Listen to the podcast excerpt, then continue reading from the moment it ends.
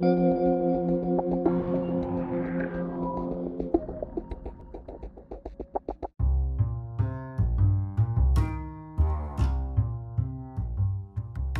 podcast è realizzato dalla Fermiamola TV, una produzione dell'Istituto Enrico Fermi di Sarno.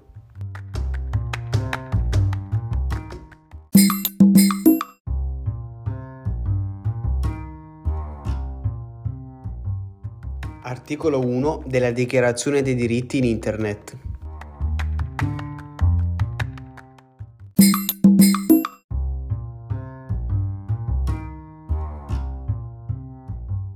Sono garantiti in Internet i diritti fondamentali di ogni persona riconosciuti dalla Dichiarazione universale dei diritti umani delle Nazioni Unite, dalla Carta dei diritti fondamentali dell'Unione Europea e dalle Costituzioni nazionali e dalle dichiarazioni internazionali in materia.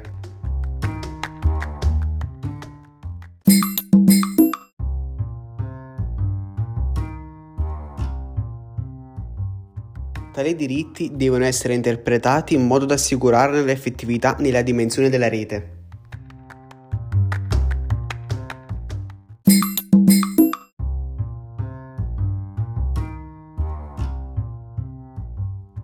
Il riconoscimento dei diritti in Internet deve essere fondato sul pieno rispetto della dignità, della libertà, dell'eguaglianza e della diversità di ogni persona, che restituiscono i principi in base ai quali si effettua il bilanciamento con altri diritti.